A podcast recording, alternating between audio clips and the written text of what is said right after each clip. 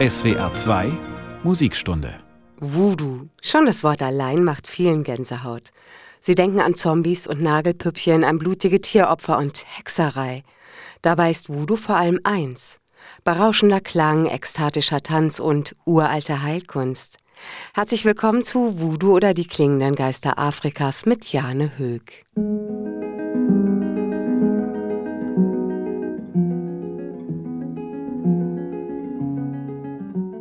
Die heutige Sendung Tanz der Freiheit schlägt die Brücke über den Atlantik in die Karibik nach Süd- und Mittelamerika.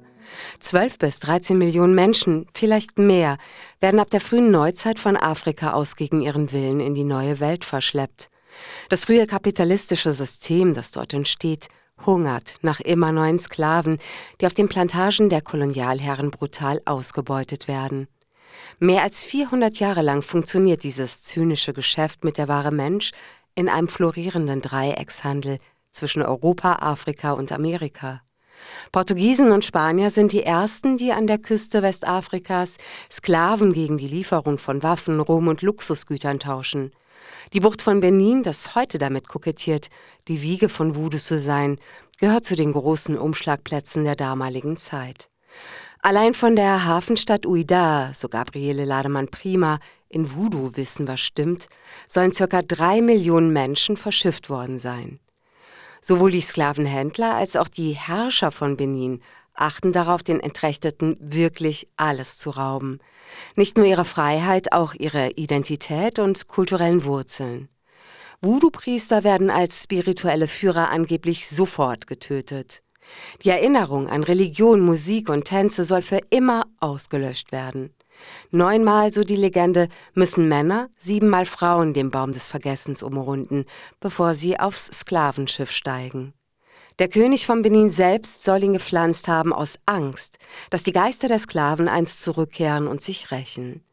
Die Sklaven sollen ihren eigenen Baum gepflanzt haben, den der Wiederkehr.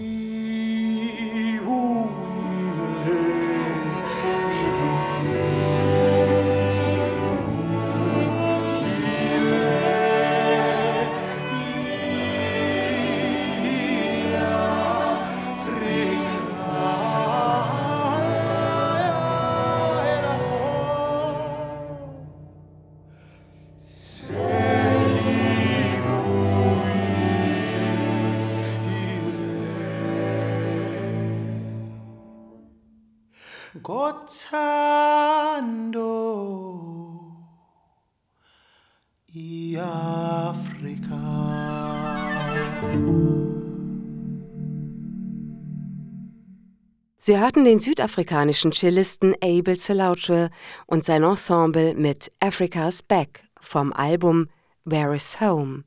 Wo ist zu Hause? Genau das ist heute Thema. Wo ist zu Hause? Diese Frage stellt sich ab dem 16. Jahrhundert für Millionen afrikanischer Sklaven, die nach Amerika verschleppt werden. Das gilt aber spätestens nach der Berliner Konferenz von 1884-85 für den gesamten afrikanischen Kontinent.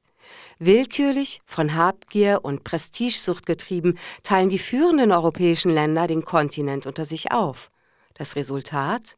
Am Reißbrett gezogene Grenzen, die ohne Rücksicht die Siedlungsräume zusammengehörender ethnischer Gruppen zerschneiden, während verfeindete Völker sich plötzlich im selben Staat wiederfinden, mit Herrschern, die von jenseits der Meere kommen und die angestammte Bevölkerung wie Sklaven im eigenen Land behandeln.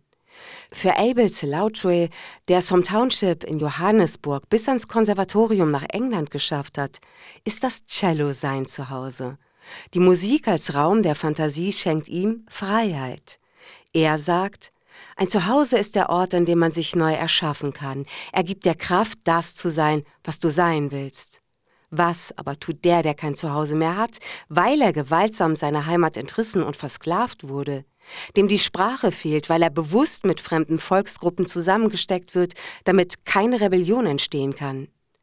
Wenn der Südafrikaner Abel Selauchwe Musik als Medizin fürs Publikum bezeichnet, so ist Musik in der Sklavenzeit genau das. Sie ist Medizin für Geist und Körper, ein Mittel, um den Albtraum zu überleben. Mit den Tänzen und Klängen aus der westafrikanischen Religion Vodun versuchen die Menschen, die Wunden und Narben zu heilen, die das Dasein als Sklave mit sich bringt. Bei geheimen nächtlichen Treffen wachsen die Tänzer zum hypnotischen Klang der Trommel für den Moment über sich hinaus. Die Götter reiten sie. In Anspielung darauf singt Melissa Lavaux jetzt Wenn ich mein Pferd reite, ein altes Volkslied aus Haiti im neuen Gewand.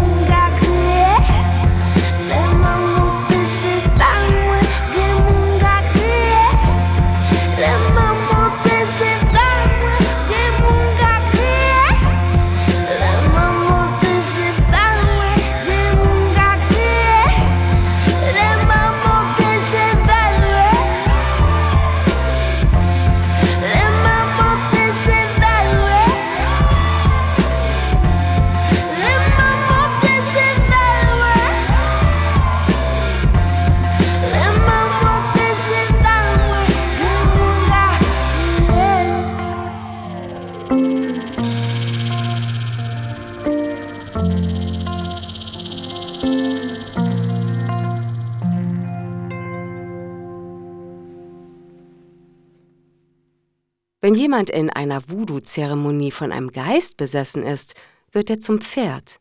Der Geist reitet ihn. Erklärt Melissa Lavaux den Songtitel Wenn ich mein Pferd reite. Sie findet dieses Bild erotisch und Voodoo faszinierend.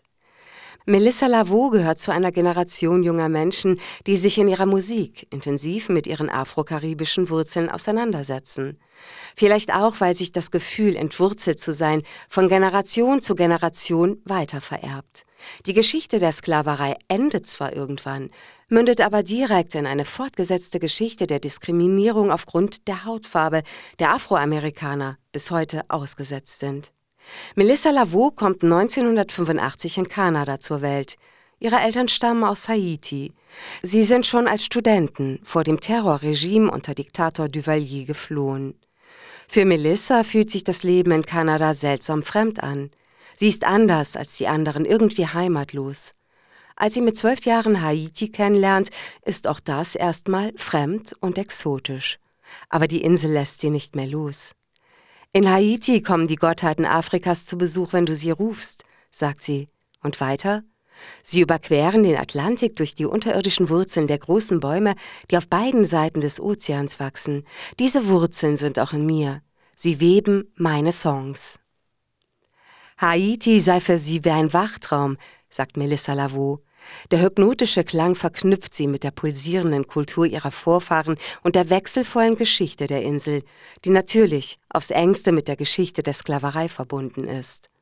An dieses dunkle Kapitel der europäischen Geschichte erinnert der katalanische Gambist und alte Musikexperte Jordi Savall. Mit seinem groß angelegten Projekt Die Sklavenrouten 1444 bis 1888. Wir hören daraus das arabisch anmutende Intro Dunya, das die Sklaverei aus Sicht der Afrikaner beschreibt. Darin heißt es unter anderem, ganz gleich, welche Satzung man hat, niemand darf andere als Sklaven halten. Es singt von Jordi Saval begleitet Kasemade Diabate.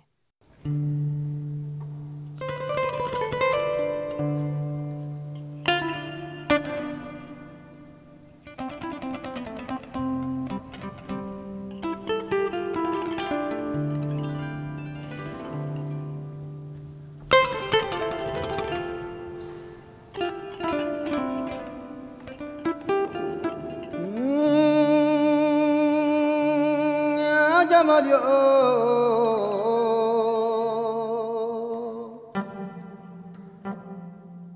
আল্লাহ নিফুকে নানা মুড়িয়ে ফলো বলো নানা উড় বারারা উল মাকে কোমরি যেমন মাকে জিনে আয়ে বারা রেখে ফরাফিনা বগুগা ফরাকেলা বগুগা আয়ে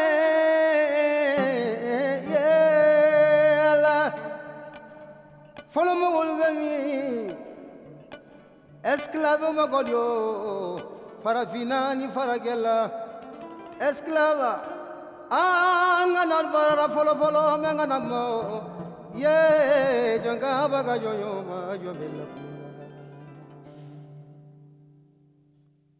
Bei seiner Suche nach einem Seeweg nach Indien entdeckt Kolumbus als erstes eine große, hügelige Insel. Er nennt sie, weil sie ihn an Spanien erinnert, Hispaniola. Bei den Einheimischen heißt sie Haiti, Insel voller Berge. Und diesen Namen trägt das französisch geprägte westliche Drittel der Insel auch heute wieder. Der östliche Teil bildet die Dominikanische Republik. Schon Anfang des 16. Jahrhunderts kommen spanische Siedler nach La Hispaniola. Es gibt hier nämlich Gold und Zuckerrohr lässt sich auch anpflanzen.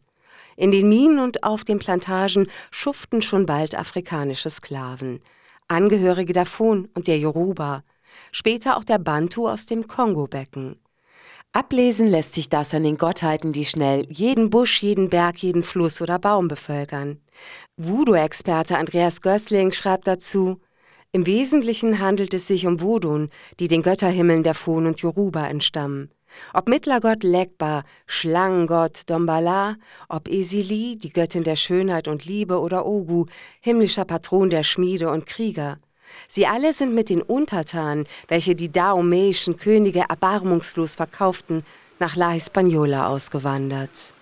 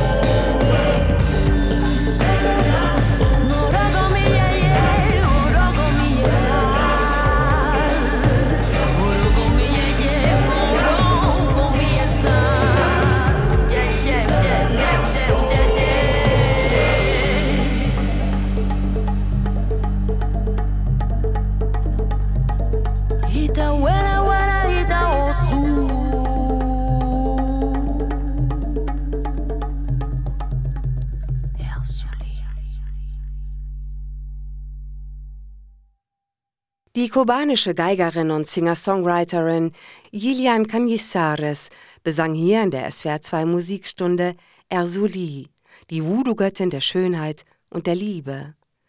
Als Gillian Cañizares erstmals Haiti besucht, hat sie noch nie was von Ersuli gehört, und das, obwohl ihre Heimatinsel Kuba quasi um die Ecke liegt. Azuli, das lernt sie schnell, birgt für die Haitaner das gleiche Potenzial wie für die Kubaner die Ruba-Göttin Oshun und für die Brasilianer Oshum. Sie ist die Göttin der Flüsse und der Liebe. Ihr Element ist Gold, ihre Farbe gelb. Auf Kuba ist Gelb aber auch die Farbe der barmherzigen Jungfrau von Cobre. Woche für Woche pilgern tausende Katholiken zu diesem kleinen Wallfahrtsort westlich von Santiago de Cuba. Die Gläubigen tragen gelbe Kleidung, bringen gelbe Blumen mit und feiern die heilige Messe, in der sie die Jungfrau Maria um seelischen Beistand und Trost bitten. Gleichzeitig sind viele weiß gekleidete Menschen unterwegs. Katholiken und Anhänger des Santeria-Glaubens, eine afrokubanische Variante von Voodoo. Für sie verkörpert die Jungfrau Maria die alte westafrikanische Yoruba-Gottheit Oshun. Auch im Candomblé mischen sich katholische und urafrikanische spirituelle Ideen. Die Gottheit der Flüsse, der Liebe und der Fruchtbarkeit heißt hier Oshum. Das Zentrum von Candomblé liegt in der Stadt Salvador de Bahia im Nordosten Brasiliens.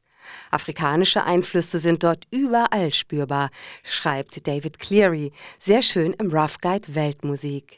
Zitat man schmeckt sie beim Probieren der aus Palmöl, Erdnüssen und Kokosmilch zubereiteten Soßen, kann sie in hunderten Häusern zu sehen bekommen, in denen die Candomblé-Kulte zelebriert werden.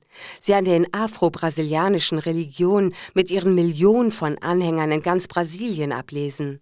Am deutlichsten werden sie jedoch in der Musik zum Ausdruck gebracht. Von dieser furiosen Mischung, in der sich Rhythmen aus der Karibik, aus Afrika, Süd- und Nordamerika mischen, lassen sich Menschen weltweit begeistern, aus Stars aus Jazz, Rock und Pop. Den Musiker Paul Simon etwa fasziniert, dass die Rhythmen der einstigen Sklaven in dieser Lebendigkeit die Jahrhunderte unbeschadet überstanden haben. 1989 trifft er bei einem Besuch in Salvador de Bahia die Rhythmusgruppe Olodum. Die 14 Trommler mit vier Snare und zehn Bassdrums proben angeblich gerade mitten auf der Straße. Polzheim kann sein Glück nicht fassen. Er nimmt die Jungs auf und macht zu Hause in New York aus diesem Rhythmus, der Gottheiten und Heilige tanzen lässt, etwas Eigenes. The Rhythm of the Sands. Hier in der SWR2 Musikstunde hören wir daraus das Stück The Obvious Child, in dem die Brasilianer von Olodum den Takt vorgeben.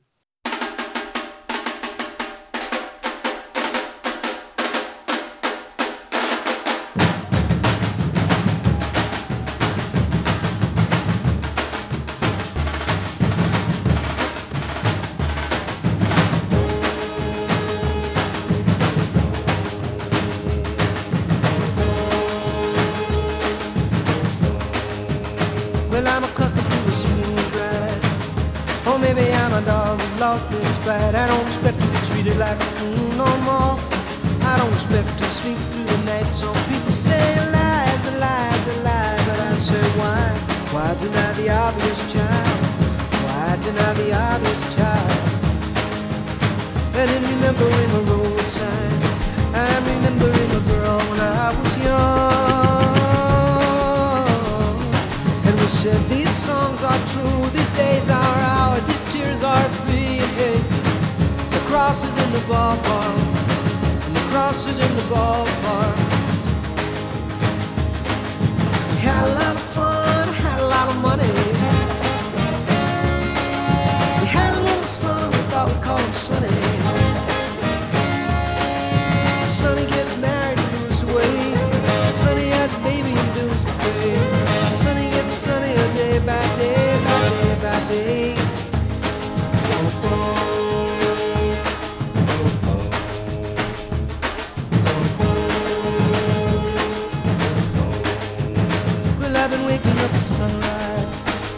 Following the light across my room. I watch the night receive the moon of my day. Some people say the sky is just the sky, but I say, why deny the obvious?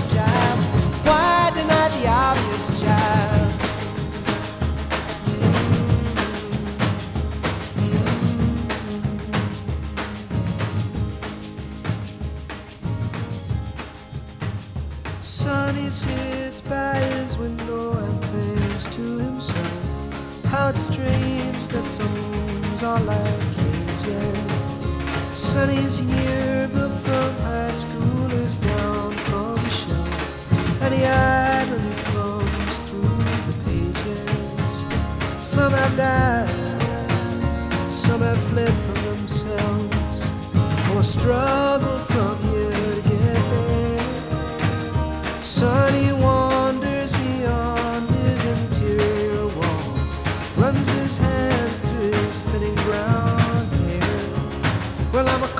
Or maybe I'm a dog who's lost its pride. I don't expect to be treated like a fool no more.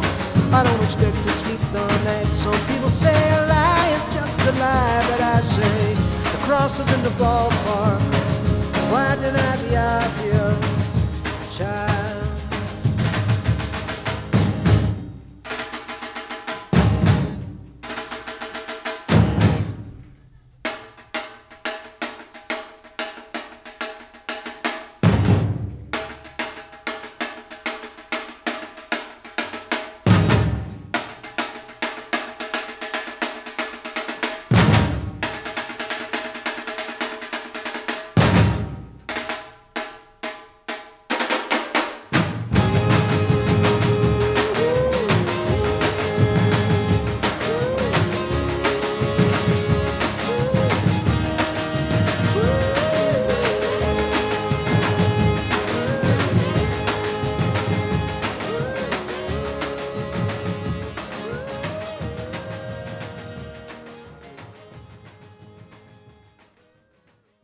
Wie aber kann man ans Singen und Tanzen denken, wenn man ein Sklavendasein fristet? Gute Frage, die Jordi Savall in seinem Essay Erinnerung an die Sklaverei gleich selbst wie folgt beantwortet. Die Musik bot ein Mittel, sich frei zu fühlen, Schmerz und Freude, Leid und Hoffnung singend zu äußern und das Gedächtnis ihrer Vorfahren und geliebten Angehörigen zu bewahren. Für die Sklaven, die aufgrund ihrer unterschiedlichen Herkunft keine gemeinsame Sprache haben, eröffnet die Musik außerdem die Möglichkeit, so Jordi Savall, sich eine gemeinsame Welt zu schaffen und der Negierung ihres Menschseins zu widerstehen. Das leuchtet ein. Und doch bleiben offene Fragen. Andreas Gößling rechnet in seinem Buch Voodoo, Götterzauber, Rituale eindrucksvoll vor, wie wenig Zeit den Sklaven nur bleibt. Auf Santo Domingo etwa, sprich auf La Hispaniola, muss jeder Sklave im Durchschnitt 16 Stunden täglich arbeiten, unter Zitat mörderischen klimatischen und hygienischen Bedingungen, systematisch eingeschüchtert, isoliert, bei der kleinsten Unachtsamkeit mit der Peitsche oder Ärgerem bestraft. Und dennoch gelingt den Sklaven die Wiederbelebung und der Umbau ihrer alten Religion Vodun. Ohne Ungehorsam, Widerstand und Flucht geht's nicht. Tatsächlich lassen die ersten Rebellionen nicht lange auf sich warten. Schon 1522 erheben sich auf den Zuckerrohrplantagen von La Hispaniola erste Sklaven. Zwar werden die Revolten unterdrückt, aber der Funke springt auch nach Panama, Venezuela und Kuba über. Flucht wenn sie denn gelingt, ist oft die einzige Möglichkeit, wieder ein selbstbestimmtes Leben zu führen. Die Entlaufenen finden im unerforschten Hinterland von La Hispaniola und anderswo Zuflucht. Es entstehen Geheimbünde, die eigene Dörfer bauen und eine neue afrikanische Lebensweise etablieren. Sie werden nach Vorbild der wildlebenden Pferde Cimarrones oder Maroons genannt, Mustangs. Menschen, die für ein Leben in Würde kämpfen und unerschrocken den Tanz der Freiheit proben. Der nächste Song von Gillian Canizares und The Maroons besingt den rebellischen Esprit der entflohenen Sklaven, Cimarron.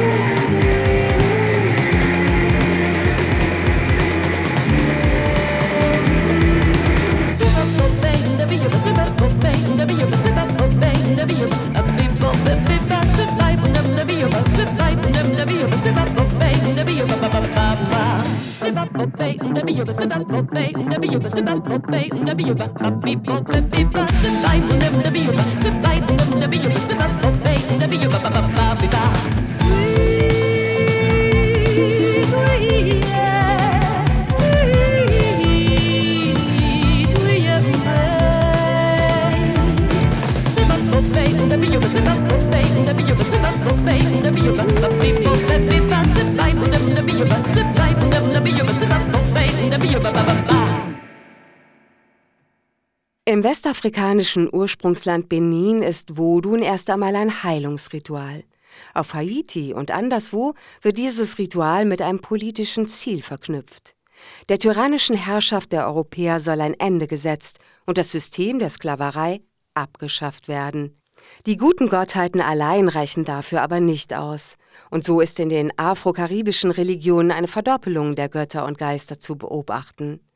Zu den guten heilenden Rada-Geistern und Zeremonien gesellen sich nun schwarzmagische Petro-Rituale.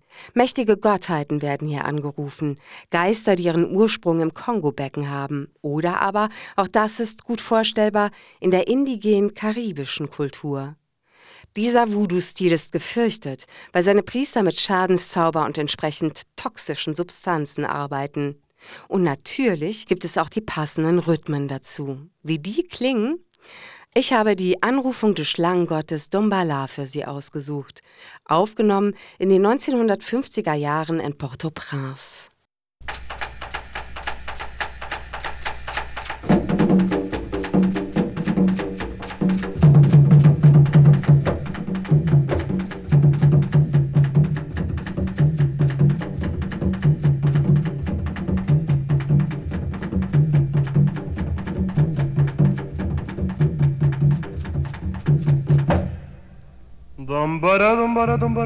Dombarai,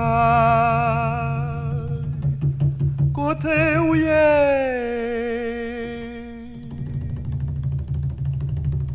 Dombara, dombara, dombara, dombarai,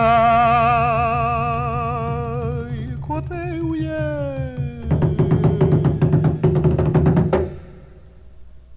Gardez.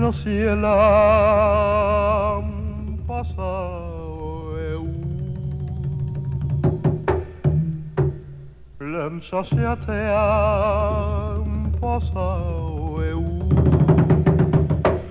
Pique o agoe Senti ma bon fade Dombara dombara dombara dombara dombara dombara dombara dombara Kote uye Dombala, dombala, dombala, i koteuie. Gadenosiela pasau eu. Lem saseatean pasau eu. Piquet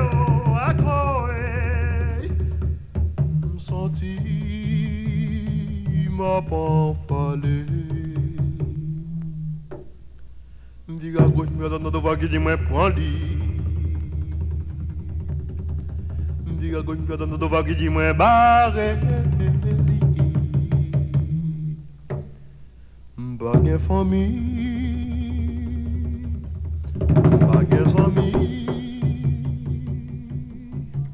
M'pas gain personne.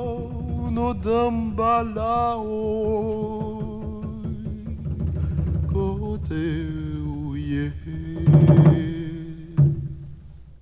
Ab 1697 gehört Haiti, das westliche Drittel der Insel Hispaniola, zu Frankreich. Unter den Franzosen wird Saint-Domingue, wie sie Haiti damals nennen, zur reichsten Kolonie der Karibik. Die Perle der Antillen macht dank blühender Kaffee-, Tabak- und Zuckerplantagen mehr Umsatz als alle anderen Inseln zusammen. Das geht natürlich auf das Konto gut einer halben Million afro-karibischer Sklaven, die sich auf den Plantagen zu Tode schuften. Als im Mutterland Frankreich 1789 die französische Revolution losbricht, sehen Sklaven und Cimarrones ihre Chance gekommen. Angeführt vom charismatischen Voodoo-Priester Dati Buckmann starten sie 1791 unter Liberté, Égalité, Fraternité, dem Slogan der Revolution, ihren eigenen Aufstand.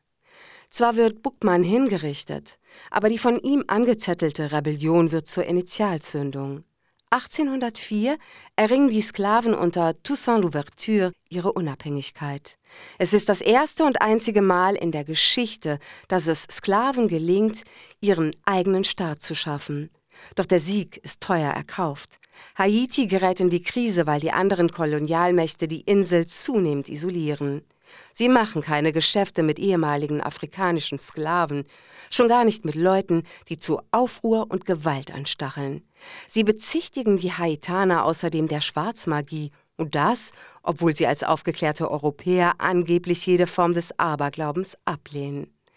In dieser Zeit entsteht das Negativ-Image von Haiti. Es sei ein Reich des Bösen mit afrokaribischen Teufelsanbetern und Kannibalen, die Menschen unter anderem mit Hilfe von Voodoo-Püppchen in willenlose Zombies verzaubern. Dieses Bild frisst sich in den Köpfen der Menschen fest und wirkt bis heute, nicht zuletzt in zahllosen Zombie-Filmen nach.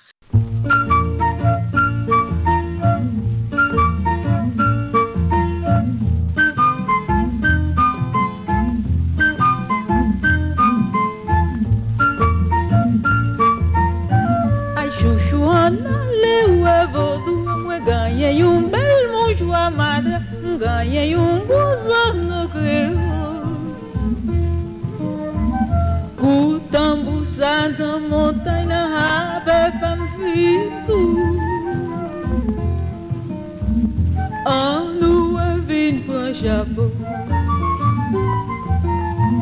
bas, voyons loin d'ici.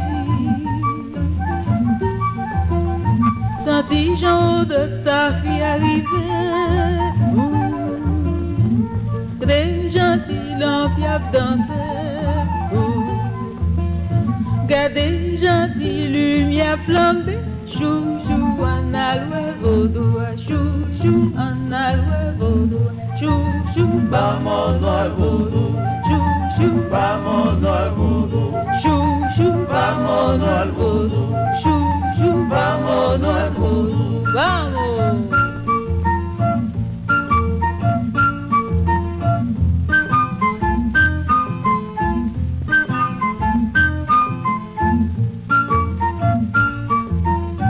Ay, chuchu, vámonos al vudú, yo tengo pañuelo de madras, yo tengo también argollas grandes.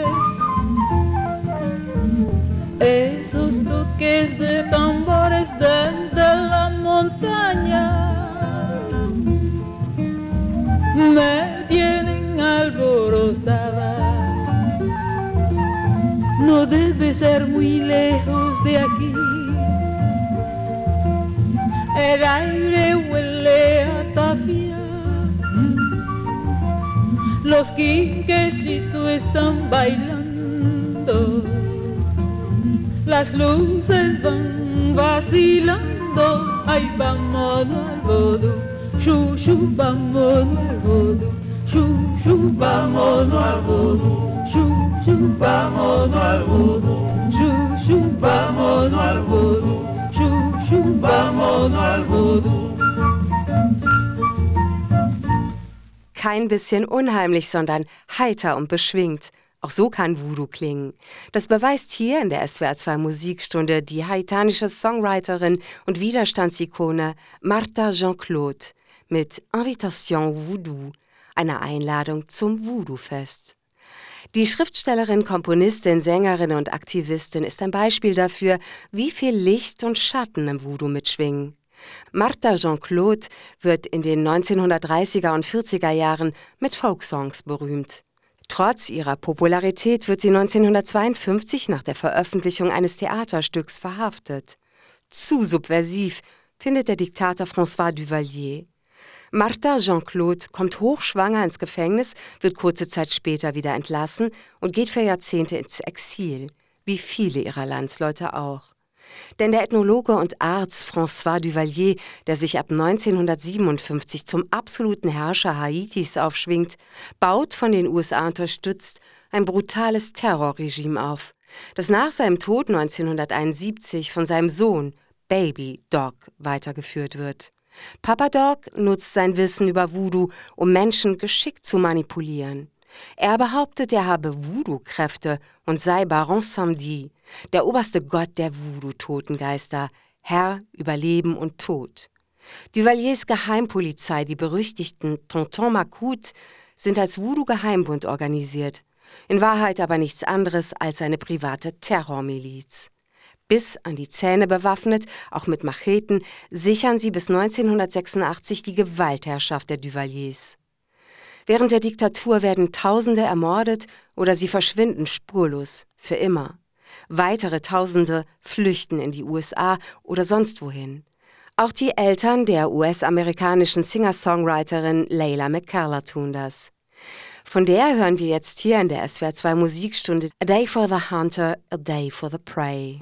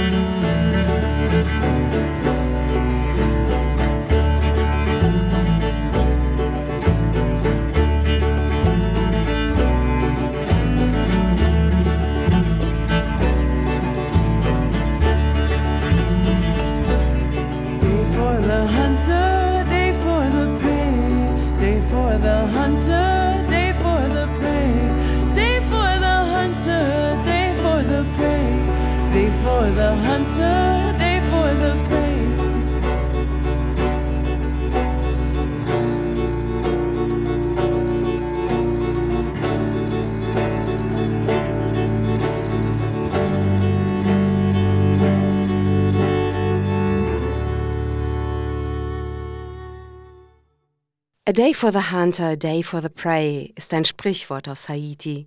Für Leila McCalla bedeutet es, so sagt sie, dass die Haitianer immer weitermachen mit ihrer Musik, auch nach großen Katastrophen. An einem Tag bist du eben der Jäger, am anderen die Beute. Und damit neigt sich die SWR2 Musikstunde Voodoo oder die klingenden Geister Afrikas ihrem Ende zu. Der bekannte afroamerikanische Trompeter und Multiinstrumentalist Chief Sayen Atunda Achua, ex-Christian Scott, macht den Rausschmeißer mit On to New Orleans.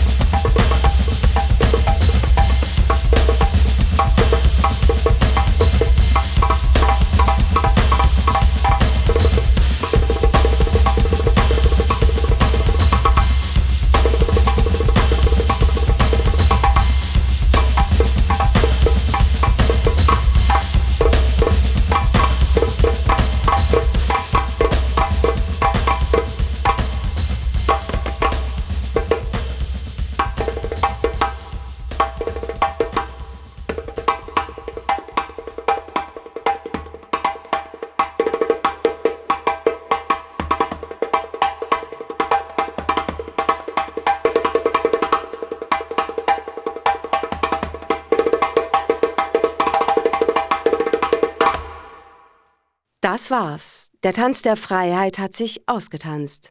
Morgen geht's nach Louisiana zu Karneval, Jazz und Trauermarsch in New Orleans. Mein Name ist Jane Höck. Ich sage herzlichen Dank fürs Zuhören. Machen Sie's gut und gern bis morgen, wenn Sie mögen.